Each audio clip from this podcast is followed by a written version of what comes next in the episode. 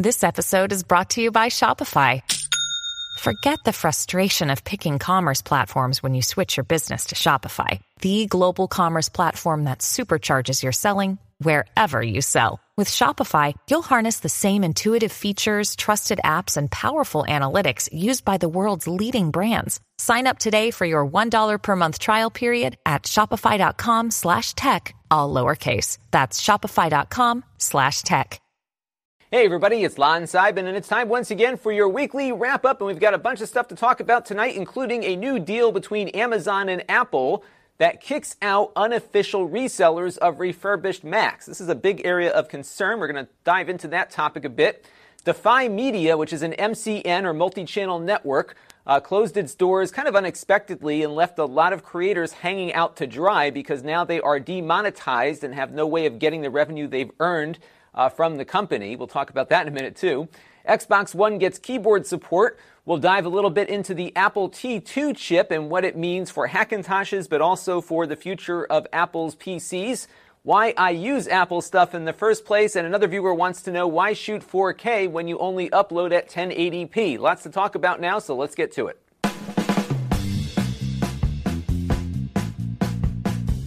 And I want to begin by thanking our newest members here on the channel, including three via Patreon and one who upgraded his Patreon and also joined our regular donor box page. So Twin Axiom, Lawrence Olderbing, and Jose Osesho were all our new Patreon members this week. And Richard Werner also uh, joined us on the donor box page, but I think he also is still on the Patreon as well. I'll just email him to make sure he wants to be in both places there. Uh, we also had some super chat participants because I did one of my random live streams the other night. I'll talk about that in a second. And a bunch of you chipped in via super chat. We had Rockstar Brusky, Brian Parker, Zam, Vince Terranova, Anthony Biacco, and Tipster, who's got a YouTube channel of his own that you can check out on YouTube there. And I want to thank all of them for being a part of our live stream the other night, as well as making super chat contributions as well. But as usual, I also want to thank everybody just for watching because all of those things, watching, commenting, and contributing if you can, all equal to channel growth. And I want to thank everyone for your continued support throughout the year. Now, we don't have an advertiser this week, but we do have a non ad and affiliate link for Amazon's Deal of the Day.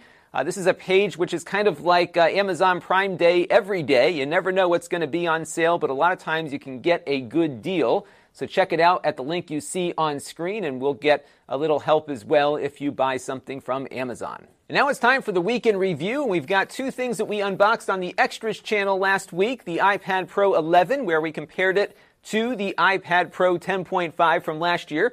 We also unboxed the Mi Box S, which we reviewed on the main channel this past week, along with that iPad. And we also looked at the new Lenovo Yoga C930, which is a 14 inch 2 in 1 that's got an active stylus built in. Uh, so lots of good stuff to watch this week on the main channel. If you missed it, uh, you can find it all in the master playlist link down below. And if you're interested in that uh, live stream that we did, you can also find it on the master playlist. Typically with the live streams, I don't have them get released to subscribers automatically after they're completed uh, just because sometimes I've got a video already out there and I don't want to kill momentum of the video that I'm putting up as an on-demand product. So I might uh, release this one to subscribers next week, but you can see it now if you just uh, click on that playlist. And in that video, uh, what we did was we took a uh, old Sega CD that I just bought off of eBay and put it through the test. What happened was I got uh, that Mega SG ordered, which is the new uh, analog FPGA based Sega Genesis console. And one of the cool things about that modern console is that you can dock it with the original Sega CD unit. But I didn't have an original Sega CD. I owned one back in the day, but sold it when I stopped using it. Uh, so I basically rebought it on eBay, and it also came with a Model 2 Sega Genesis and a 32X.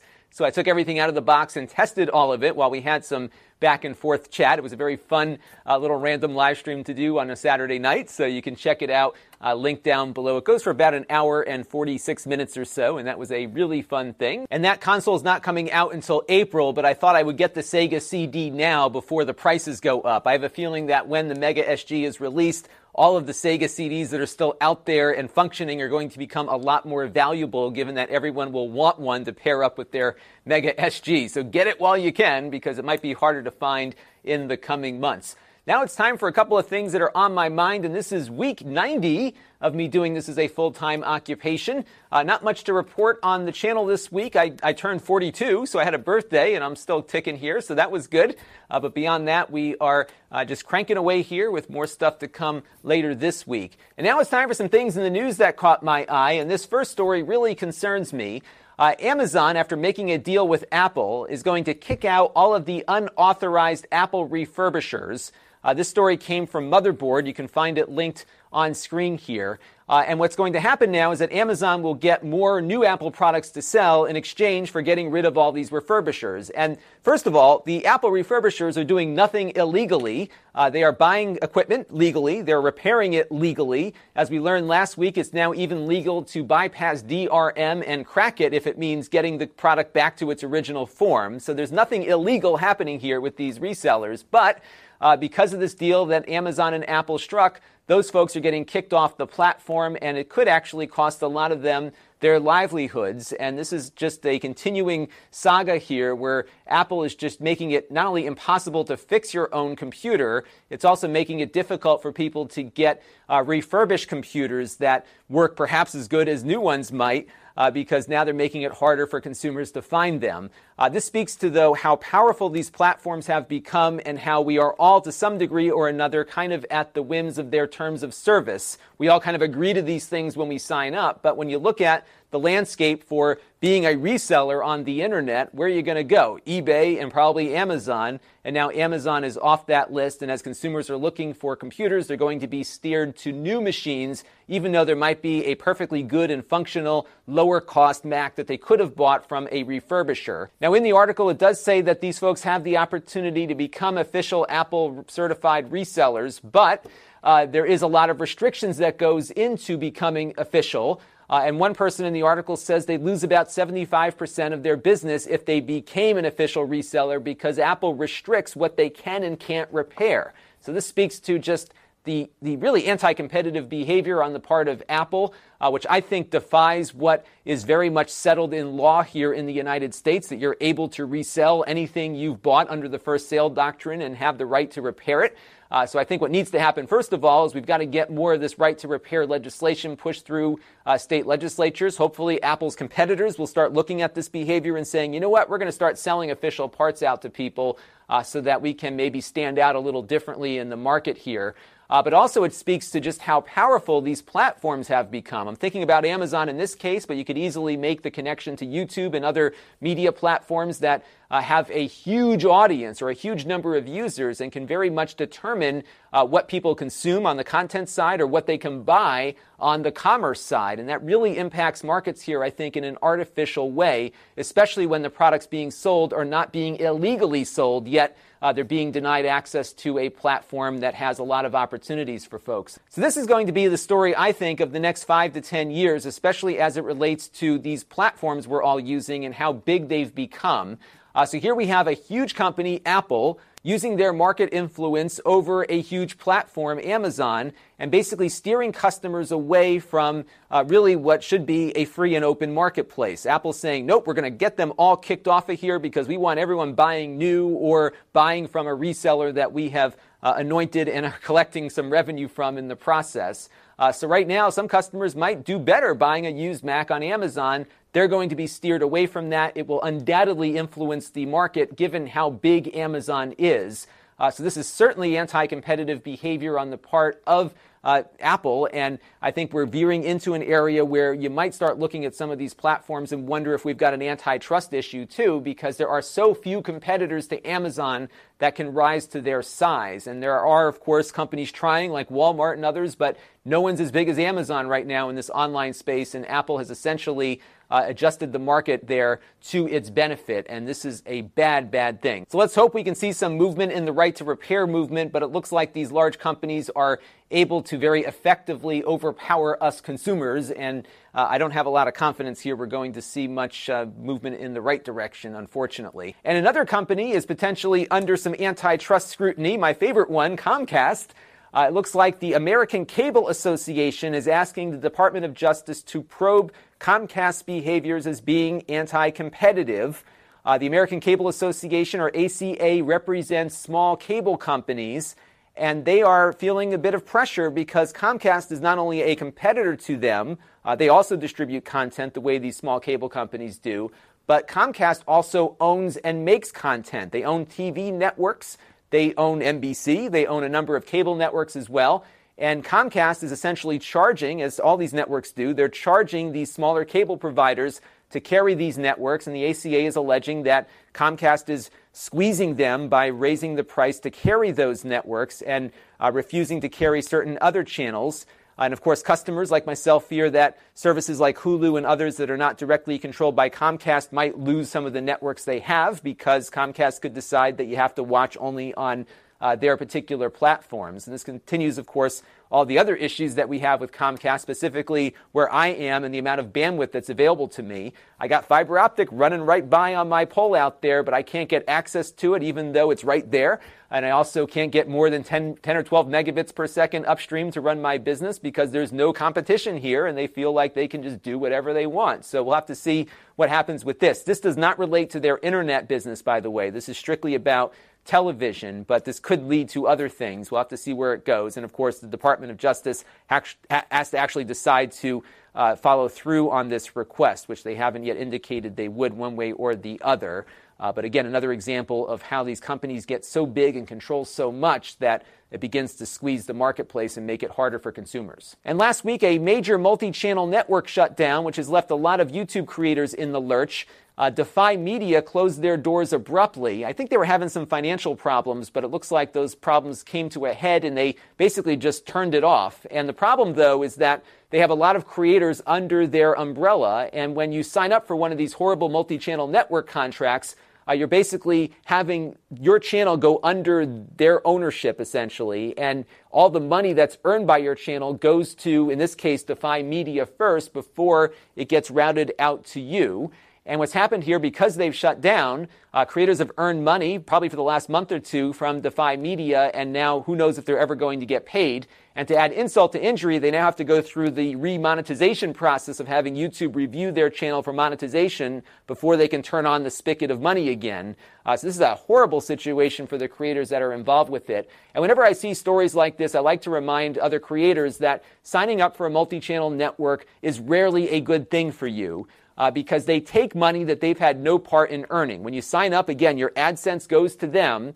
Uh, they often have you sign a contract where they can take anywhere from you know 10 to 30 to 40 percent of your AdSense revenue, and they often don't deliver anything of value in return. They promise you they're going to get you more sponsorships and all this other stuff, but in reality, a lot of times these networks are almost like pyramid schemes where the money they make off the little channels uh, is enough to support the larger channels that they have at the top, which leads to more recruitment. It almost becomes like a pyramid or a Ponzi scheme, in that if they don't keep recruiting more small channels, they can't keep the network together. Uh, they often reach out to you saying, hey, you can join the ranks of Smosh and all these other amazing YouTubers. We think you're just as good as, as them. But really, what it's about is taking more of your money. And in this case, uh, they took the money and, and may not actually get it to the people that it's owed to. So if you get one of those contracts, have a lawyer look at it first if you really want to sign up for the multi channel network. But again, in this day and age, I think you're better off remaining independent. I did the math on, on my channel over the last four or five years. It would have been a lot of money that I would have given to somebody for really nothing. Uh, so you can build your channel on your own. You don't need these folks. They often have a good sales pitch, but trust me, it's not worth it. And when this kind of stuff happens, it can leave a lot of good people uh, out of business because of how these networks operate. And on a lighter and perhaps more fun note, it looks like the Xbox One is going to gain keyboard and mouse support this week. Uh, it's going to start with Fortnite and Warframe. Uh, and that's kind of interesting. I'm actually intrigued to see what else might come out of this because uh, the Xbox One really is a pretty capable low cost PC. And we've seen a number of examples now where you've got these apps that are universal to Windows and Xbox. Uh, perhaps we might see word processors and some other stuff come out of this as well. Perhaps maybe a decent web browser you can navigate with a mouse and keyboard. And it might turn the Xbox into kind of a, a decent little mini PC that can play games too, because they're not all that large, they're not all that expensive, yet they are fully capable of doing some of the PC things that are out there. We'll have to see if this goes beyond gaming, but I did think it was interesting. Uh, you can see more on the Polygon article I have here on screen. And now it's time for a Q&A from you, the viewers. And our first question came in from Commodore 256, who's curious about the new T security chips that are in every Mac, and he feels like this will probably kill off the Hackintosh, and I agree with that. So, as you all know, uh, Macs are running with Intel processors, the same ones that we have in all of our Windows machines that are out there. As you'll hear in a few minutes, I switched to Mac after they switched to Intel, and I'll give you my reasons for that uh, when we get a little later into the Q&A segment here.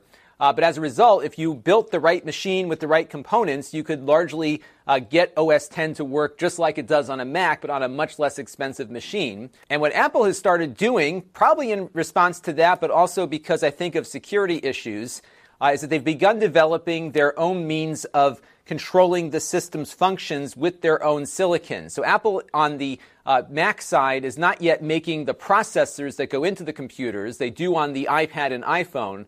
Uh, but they're now taking some of the technology that is in use on those devices that they control the whole stack for and moving it over to the Mac. So my MacBook Pro here has the fingerprint sensor. It had the first version of that T chip that managed mostly the fingerprint uh, reading and whatnot. Uh, but the new chip here called the T2 uh, that is in the Mac Mini that we'll be reviewing later this week and the new MacBook Air is a significantly different type of chip that does a lot more.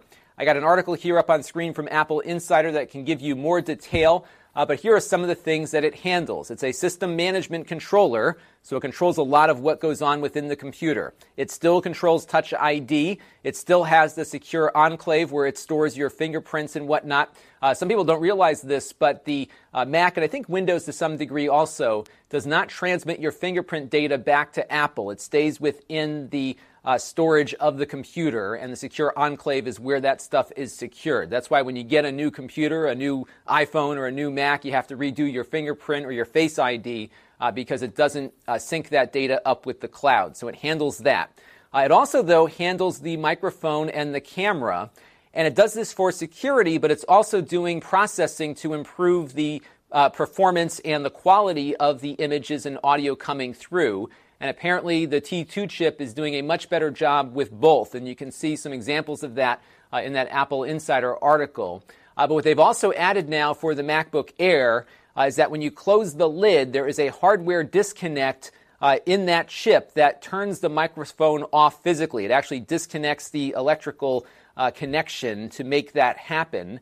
Uh, so you've got a a very secure way of securing your microphone when the computer is asleep. Uh, close the lid, the microphone is off. That's a feature that they just added to T2.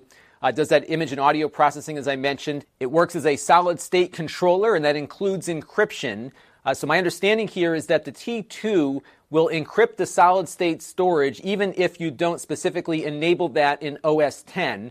Uh, the trade off, though, is that your solid state storage uh, is soldered onto the main board. That's the case with the uh, Mac Mini I just picked up, and I believe with the MacBook Air as well. You can't upgrade the storage because it's tightly integrated into that T2 chip. Uh, so whether or not that's a benefit is up to you, uh, but that is how it works. So it does uh, enable encryption right out of the gate there. It also has secure boot, uh, which prevents non-Apple OSs from loading, but you can turn that off. they do have a carve out for Windows if you're using Boot Camp. Uh, but my method of booting off an external drive with Windows to go may not work under that scenario. So you might have to disable the uh, secure boot completely for that to work. And apparently, when you disable secure boot, you lose the fingerprint sensor as a result because they can't uh, guarantee the security of the operating system after you disable that. So that's a trade off there as well. Uh, and also interesting is that it's got HEVC video transcoding built into that processor. And as HEVC becomes more and more important for video production, I suspect that this might actually be something that speeds up the process of editing video and exporting video as well. Uh, they haven't touched on a lot of detail on this. It was kind of mentioned in the uh, presentation when they were doing their product announcement last week or the week before. Uh, so I think that's a pretty big change as well. My prediction here, though, is that we're moving away from Intel on the Mac side. As we saw in my review of the iPad last week, uh, it really is very powerful, and nothing really meets that power yet. There's no software that really takes advantage of it. And I think what's happening here is that Apple is trying to get to a point uh, where the T2 chip combined with their ARM processors that they're using on the iPad side, uh, probably in the next year or two, maybe a little bit longer, uh, will result in a little MacBook uh, like this one that will be more powerful than some of the Intel chips that you might get in this form factor and fanless because they have really optimized their chips for the specific types of consumer tasks that uh, people typically do. So, video watching and editing, and uh, photo editing, and all those things that are very specific kinds of tasks. These ARM chips are doing exceptionally well on the iPad platform. They've been rivaling desktop processors for a while in those areas.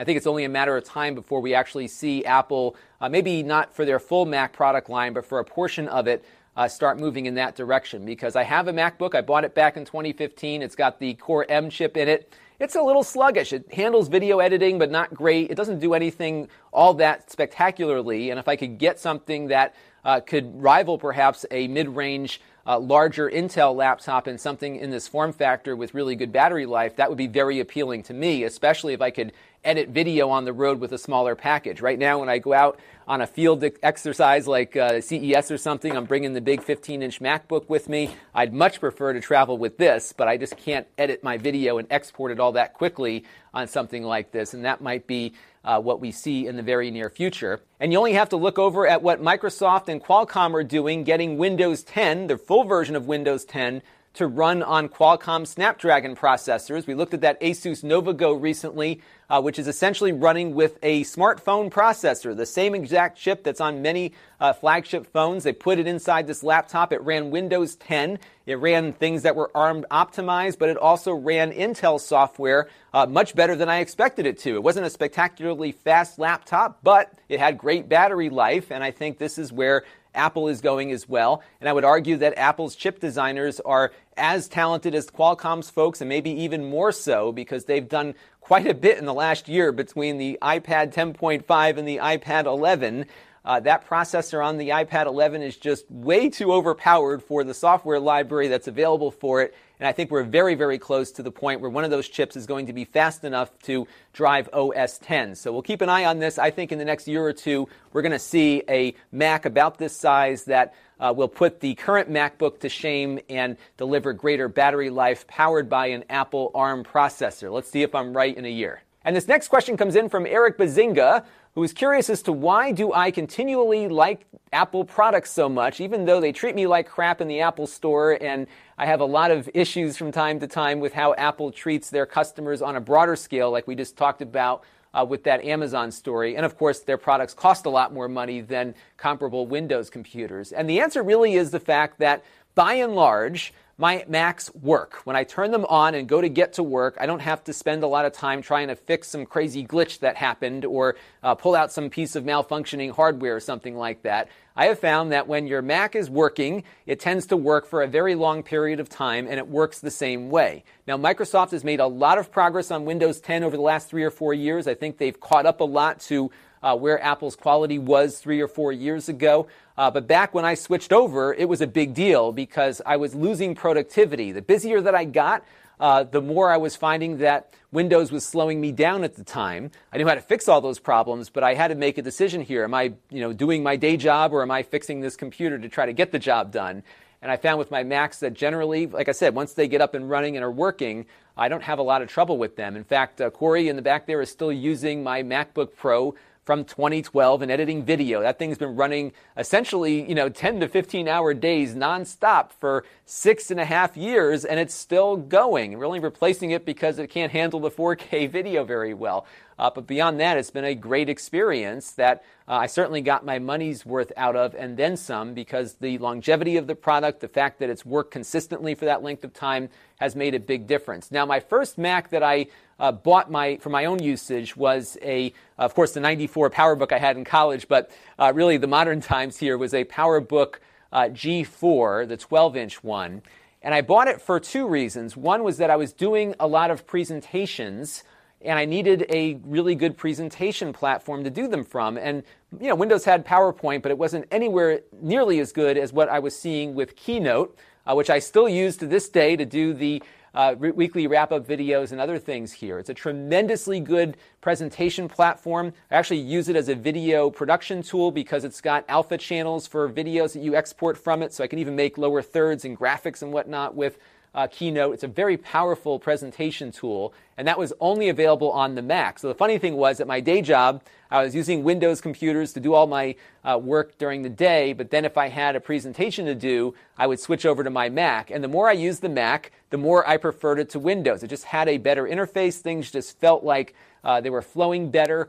Uh, and it was just a better experience overall. And then when uh, they announced the switch to Intel, that kind of sold me because I said, hey, I can get all these great applications that I'm using for presentations and for video production, uh, but I can now also run the Windows applications on it as well. Uh, so I was able to boot up Parallels, for example, and just get a fully functional Windows installation on the same computer. It was a kind of the best of both worlds kind of scenario for me, and that uh, really got me into the Mac ecosystem. And then over the years, you just kind of get more ingrained in it. Uh, Final Cut Pro is the editing software that we use that's only available for the Apple platform. Uh, it's come a long way, but I liked it from day one because it's so efficient for the type of video that I create. I don't do a lot of fancy special effects. We're stringing clips together. Uh, it's a very intuitive application. It's easy to use once you understand exactly how it works, and I've been very, very pleased with it. So I like that. I like the longevity of the hardware that I've gotten uh, over the years from them. And I also like the fact that everything's really well integrated. My phone integrates well with everything. I think the AirPods, even, they just switch between my devices so easily. It's just a good ecosystem. Now, that said, I've seen manufacturers over the last five, and, five or six years or so get a lot better at developing hardware that competes with Apple stuff. And I think if I was uh, in the mode of I'm looking for something different now, I probably would end up with one of these nicer Windows machines because they're uh, just as well constructed in many cases. They cost less. Windows 10 has come a long way, of course, but again, I think I'm so ingrained and just stuck here on the Mac operating system with the uh, apps that are only available for Mac that I use that I'd have a hard time switching away from it. And again, I still think there's an argument here for things that just work. If I'm spending most of my time producing video and editing video and uploading video versus fighting with the hardware, uh, I think there is some value in that. And jumping back to Eric's main question here, you know, over the years doing this job, I get a lot of um, I would say passionate feedback from viewers when I say something favorable about an Apple product or when I say something favorable about a non Apple product and maybe imply it does something better than that Apple product does. And I think we get into our camps about what's good versus what isn't, and people like to fight it out over uh, which brand is better.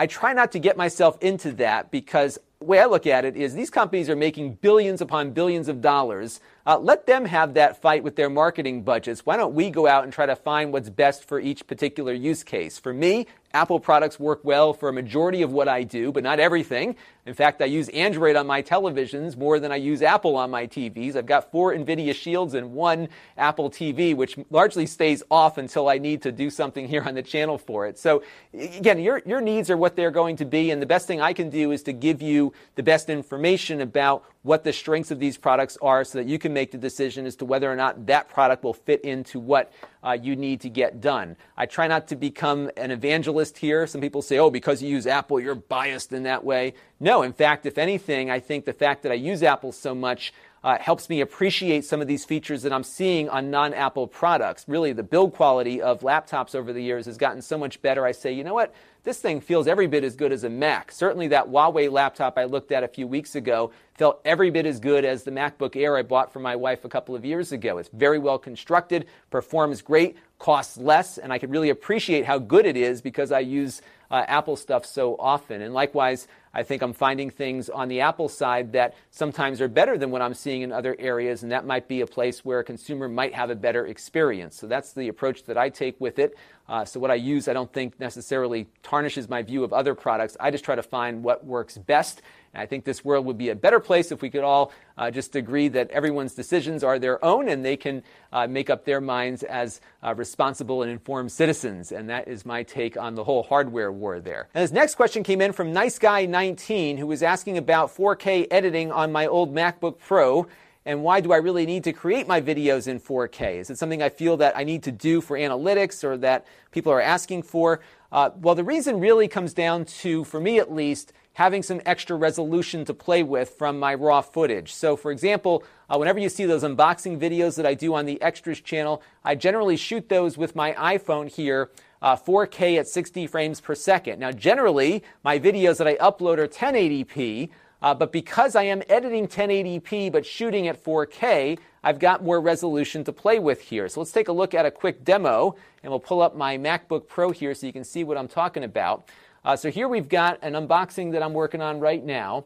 And if I go over to the uh, clip here, I can actually do something that I can't do if I was just shooting 1080p and retain quality, which is zoom in. So uh, here we've got this video. I can go to 200% here and pick up a lot more detail uh, on this device without losing quality when I zoom in because I'm basically shooting at essentially twice the resolution, or actually four times the resolution uh, that I'm editing at. And you've got a lot of flexibility there. Uh, to some degree, it almost allows you to have an extra camera uh, because you can cut up a video in such a way and make it look like you had two different cameras running, even though you only had a single one. So if I had two people standing next to each other, I could zoom in on one person talking and then cut to the other one talking. It'll look like a lot more of an interesting presentation, and you wouldn't see all that much of a performance degradation uh, when you did that zoom. So you can see here just why shooting in 4K is important. And uh, a lot of the newer Intel chips are optimized for handling this resolution of video.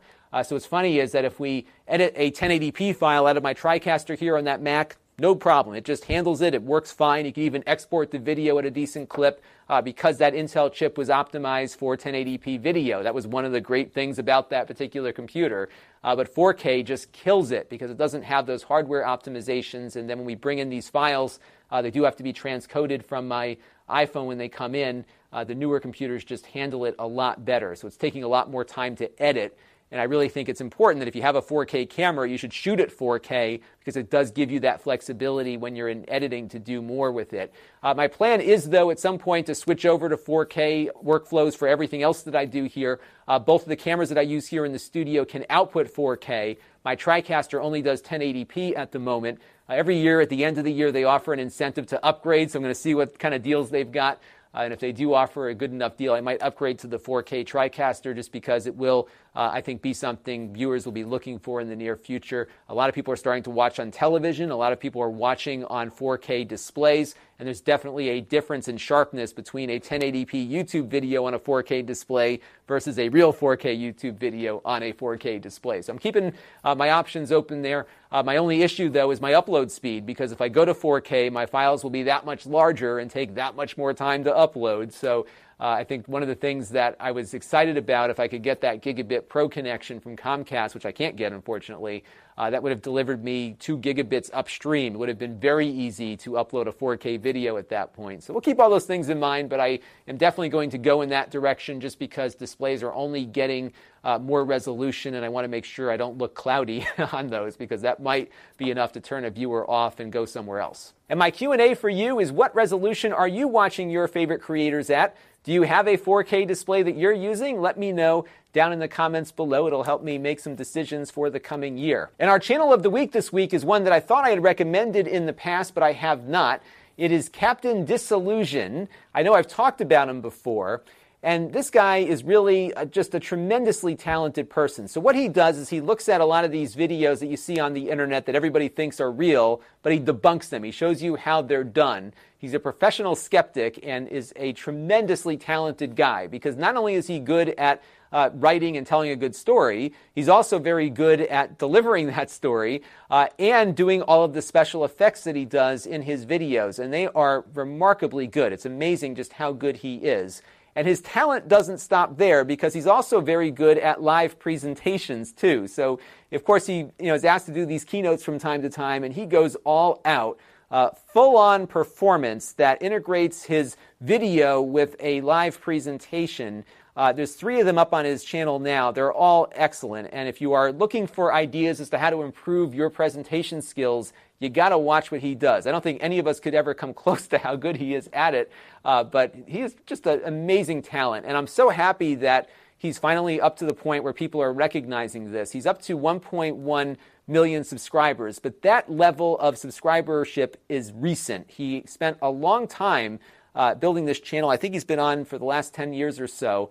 And if you look back in 2015, only three years ago, he only had 76,000 subscribers. He really didn't start hitting his stride the, until like the last year and a half or so when people really started to discover him. And this is a good example of why you got to stick with it. If you're good, you will be found, and people will start to uh, come around what you're up to. And I think once you hit that threshold, the growth then becomes exponential. Uh, maybe one day it'll happen to me, who knows? But I'm really happy for him because this guy really deserves the um, the attention that he's getting, and he's finally to a point where I think his subscriber count and his viewership uh, is is at the level that his talent is. And this was a, a really good example of why you just got to keep going, even when it's discouraging. Uh, it will happen to you as well if you uh, invest the time, and that is certainly what he has done. So check out his channel. If you've never seen it before, you are in for a treat. You will spend hours going through everything he's got there. Every single one of his videos are really entertaining, so check them out. So this week on the channel, I've got a couple of things planned. Uh, the LattePanda Alpha is in the house now. We've been playing with it for the last couple of days. Uh, this is a single board computer that's powered by a Core M3 processor. It can run Windows or Linux, and we are just uh, almost done doing our full evaluation on it, so look for that a little later in the week. It also has an Arduino built in. I'm not much of a maker, so I'm not going to be covering all that much of the Arduino stuff, but I'll try to find some other channels that have and tell you about them in the video so you can get uh, more on some of those individual things there. But I think it's kind of cool to have uh, a really functional Intel computer on something so small. And I got a couple other things I'm going to be playing around with uh, this week on it as well. So stay tuned for that. Might be a fun one to look at. I also got in a single drive Synology NAS uh, that costs under $100. Uh, so we'll be looking at that one this week as well. It's the DS119. Uh, so that was something I was excited to look at. And we also will probably start venturing into this thing, which is the MiSTer. You've probably heard about this if you follow some of the emulation channels out there. Uh, what it is is a, a FPGA based computer with some additional parts added onto it. And it's become, I think, the real uh, next step for the emulation scene in that people are able to recreate through that FPGA chip simulations of classic computers and classic game consoles. It's already running the Sega Genesis and the TurboGrafx 16. Uh, just about every computer you can think of that was relatively uh, popular back in the 80s is running on it as well, including the Apple II and the Commodore. I think it runs a bunch of Atari stuff as well, the Amiga. Uh, and it's again simulating that stuff through an FPGA chip, so you've got a much more accurate uh, timing to things. And there's a real community coming up around this. Uh, we talked about uh, Smoke Monster's channel uh, a week or two ago. He's been really active in trying to get the community to come together and focused on this project. So this is going to be a fun thing. And what's cool about this is that you don't need all the parts that you see here. You can actually get started with just the first board in the stack here.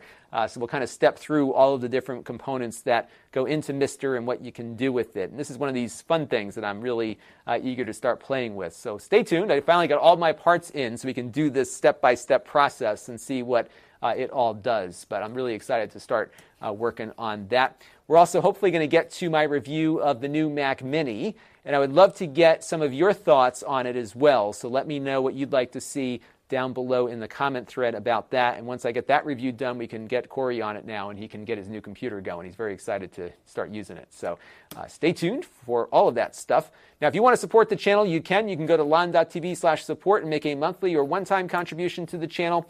We also have my Plex uh, thing going still, so you can sign up for a free Plex account, no credit card required, and we get a small commission. We get a slightly larger commission if you sign up for a Plex Pass or gift it to somebody else. There are other places you can find me as well. We've got my extras channel at lon.tv slash extras. The podcast is at lon.tv slash podcast for audio versions of this. Uh, the Snippets channel just crossed a thousand subscribers this week. I take portions of this show and upload it to that one uh, in a more search friendly uh, format. So that's what we're do over there on the Snippets channel. And then we have my live stream archive at lon.tv slash live streams where you can watch the live stream I just did and many others that I have done in the past as well. And if you like what I do, I do suggest clicking on that bell to get notified every time I do anything here on the channel. So please do that if you uh, don't want to miss anything. I'm thinking about actually also creating um, genre specific playlist email notifications. So if you're into set top boxes, for example, and that's all you like to see from me, I'm going to have a link that you can click on, sign up for an email uh, there. And anytime I add a video to the set top box playlist, for example, it'll send you out a notification. So let me know if that's something you're interested in, because uh, I know people watch me for different reasons, and I want to make sure nobody misses anything.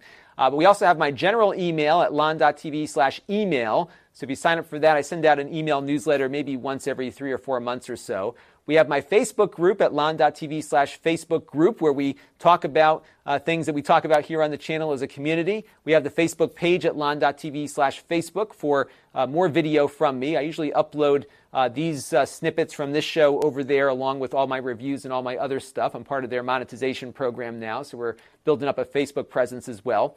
And we have my store at lon.tv slash store where I sell things that I've previously reviewed on the channel. And if you want an alert about that, you can sign up for my store alert email and you'll get a notification every time I add something to the store or adjust pricing and that sort of thing. Uh, still available is the Amazon Fire 8 inch tablet. It hasn't sold yet, so if you're interested in that, uh, let me know. Make me an offer. We'll try to get it moving because I'm trying to get the inventory cleared out. I've got more stuff I'm going to be adding on very shortly there as well. And that's going to do it for this week's weekly wrap up. I want to thank you all for your continued viewership and comments. All of that stuff means a lot.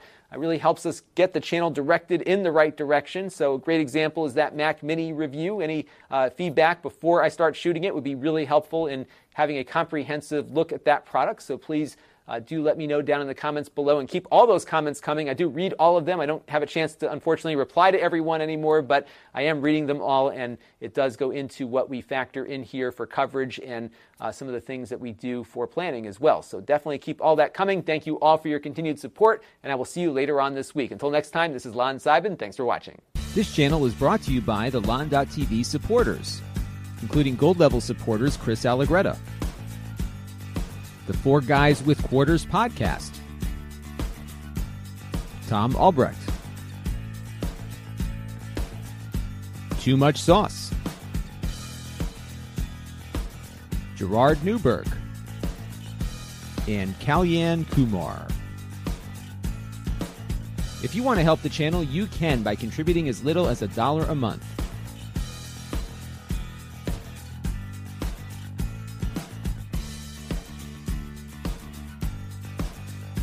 Head over to lon.tv slash support to learn more.